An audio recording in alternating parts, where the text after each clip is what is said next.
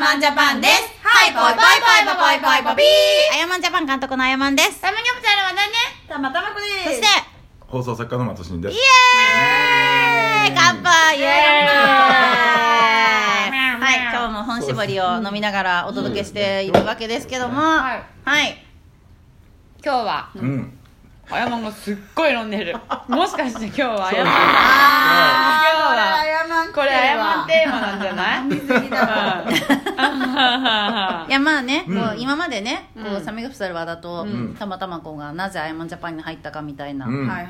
うんね、うんお届けしましたよね。はいうんはい。はい。なんかパお互いパンチ聞いてましたよねお二人ともあねタイトいルろいろありましたまさかまさまさかかまさかがありましたけど。はいなので今日ははいあでも、まあエピ私たソちード、まあ、まさに。にエピソーうんドはいゼロ、ゼロエピソードゼはロのあやまん監督がどうやってあやおーまんジャパンあそこはでもルーツとしては一番気になるところだからそうやねの、えーいゼロや実際俺も聞いたことないあ、ざっくり飛ばし飛ばし聞いてるかもわからんけど、まあまあまあだけどよよいやだけどこれラジオトークで12分しかお送りできないんでしょ短いよね何回か短わかんないいかもで3日間もぐらいかかるよやばいね夜通し12分も。こうみあのだからもううんそうそう3日3晩かかるよこれじゃあザザザでもいいんでザザザとザザザっていうかどこら辺からのここはいから話しますそかうだってこの40年間を12分で話せってどうえちょっと待ってどう生まれた時からあやまんジャパン始まっねえそうですよたでも元東京に来たきっかけっていうか東京に来ない限りあやまんジャパン始まらないでしょいやだけど東京に来る前からアヤマンジャパンは始まってましたそうなんその群馬から始まってました、えそうですあのだから私が東京に出てきたのは28なんですよ、あれそうなんやそう上京したのはね、うんちゃんと引っ越したのは、割と遅いよね。めちゃくちゃ遅いよ、ねえ割とどころかだからよくねなんか高校デビューとか大学デビューとかあるけど、うんマジで本当にもうもうみそじ手前デビューですかあらさら、ーでそうですよ、うん本当に東京。そうそれまででじゃあ群馬は何何やってたのえっ、とまああやまんジャパンらしきことがもう始まってたってことだよねそうですねだからえっとまあ言ったら23歳ぐらいの時に、うん群馬に住みながらう、うんんイベントコンパニオンのバイトを始めたんですよ、うんんで、まあ、なんで始めたかっていうと、まあなんて言うんだろうななんかちっちゃい時から人前に立つのが好きだったんあですそようなの、うんそうなんかあのー本当だからちっちゃい話で言えば本当お母さんの友達うんうんうんとかが家に遊びに来るじゃないですか、うんでそのお母さんの友達たちの前でうんマイクを持って歌を歌ったりとか、うんへなんかそうでまあなんかちょっとあの幼少期、えーちょっと5歳から15歳の10年間、えーちょっとクラシックバレエの方、えー、10年間も10年間もクラシックバレエをいいね やっておりましてまあだからこうそういう舞台で踊るみたいな、 10年もやってたのそうなんですよマジでそうだからなんか多分そういうなんかちょっと見られる、うんなんかこう快感みたいなのがうんあったのかなっても今思えばうんまあ思うんです、うんあるんですけど、まあそうだねだって高校の時もエッグに乗ったりしてたんでしょあそうですね、その高校生の時はああそうのもうコギャル、うんスーパー高校生ブームで、うんでもだからもうとにかくなんか結構割と目立ちたがり、うんそうでそう雑誌に載ったり、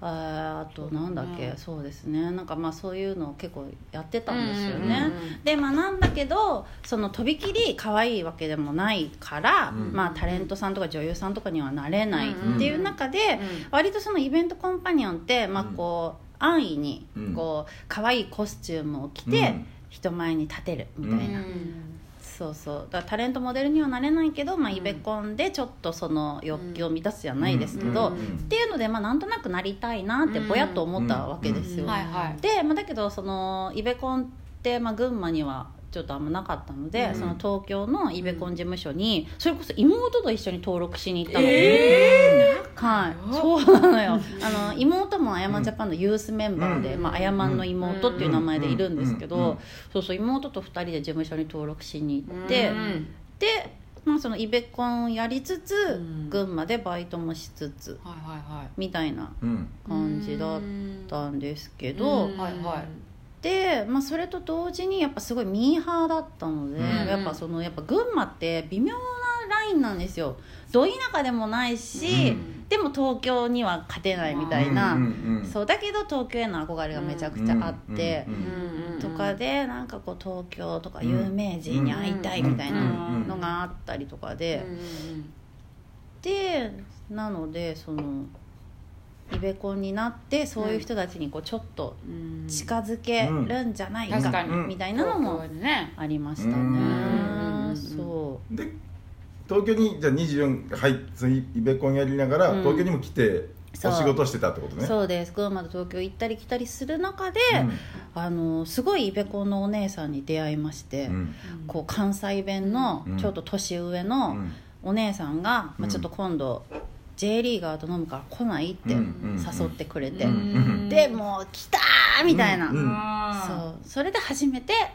J リーガーとうん合コンをうんしたのがその23歳うんのおーですうんね、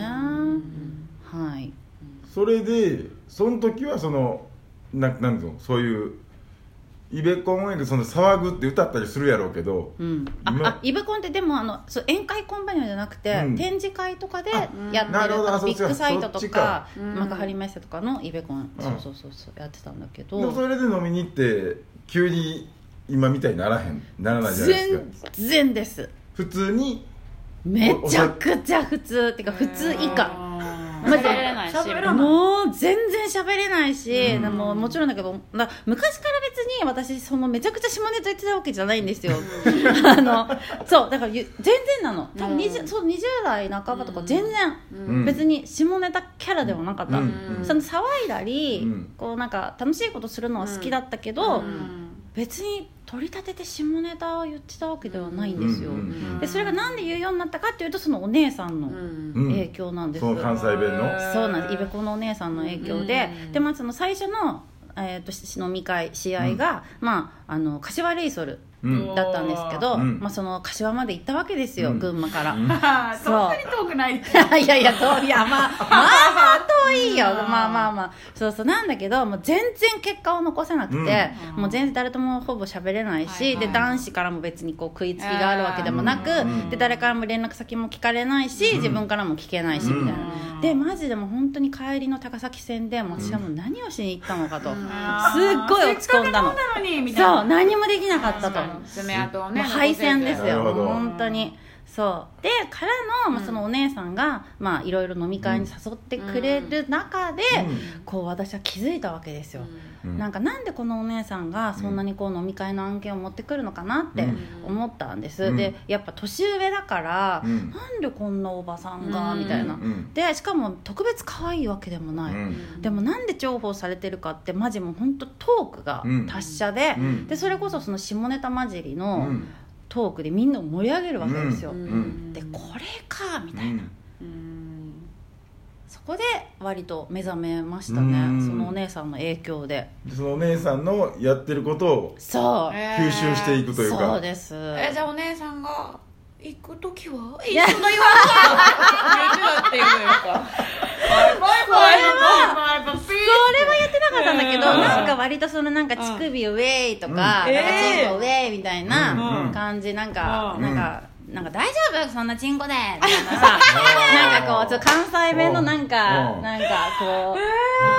あ関西のお姉さんそうそうそうそうそうそう、うんなんか関西弁でなんじゃか、あそその方のなんか、がし師匠とは言わへん言わないまが、あまあだけどもう本当いわにうん、かなりだ影響、だそうですね、ゆるだってみんなあったそのアヤマンジャパンに呼ばれたけど何もできなくてっていうエピソード時々あるやん、メンバーも、うんうんうんあやまんも体感してる体いや験してるってことそうよですね一番最初はあやまんもそうですね何もできなかっそたこ私から始まりましたそっから始まったそうだってもう言ったらねその方なんて多分今50歳とかいやそんなに は言ってない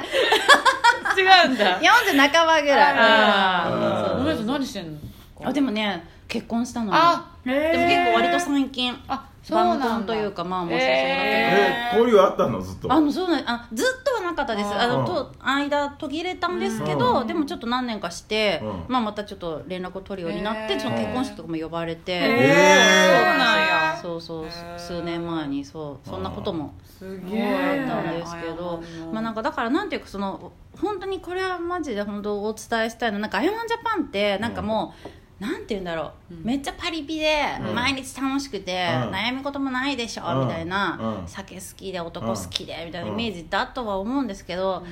なんか本当に私的にはめちゃめちゃコンプレックスの塊というか、うんそのな負の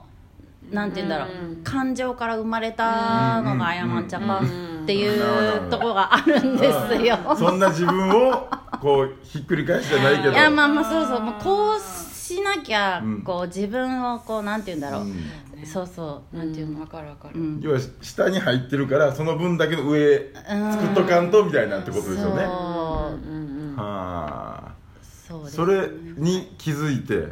気づいてっていうか、よう考えたらそれが原動力というか、うんだけどそうなんですなんかだからその飲み会とか行っててやっぱり普通に可愛い子とかスタイルがいい子とか本当に何もしなくても、うんもう男が寄ってくるから、うんマジでいいんですよ、ねうんそういるだけでいいんです、うんそうだけどやっぱそうじゃない子は、うん何かしないと確かにねやっぱり必要とされないし、うんこう自分の存在意義とか、うん存在価値とか、うんそうそういうのがあって、うんでまあそこで、まあ、こうに盛り上げたり、うんなんかこう下ネタ言ったりなんだかんだすることによってなんか自分の居場所を見つけていったみたいな、いい話深い深いやいやいやいやいやいやそのそのその後になそう続きというか、はいいよいよ自分で独り立ちしていくあやまんのことそを、うだねちょっと次回聞きま しょう、そうですね、はいじゃあハンカチのね、はいいやいやそんなそんな話すんの、はいはいではまた次回お楽しみに。はいお願いします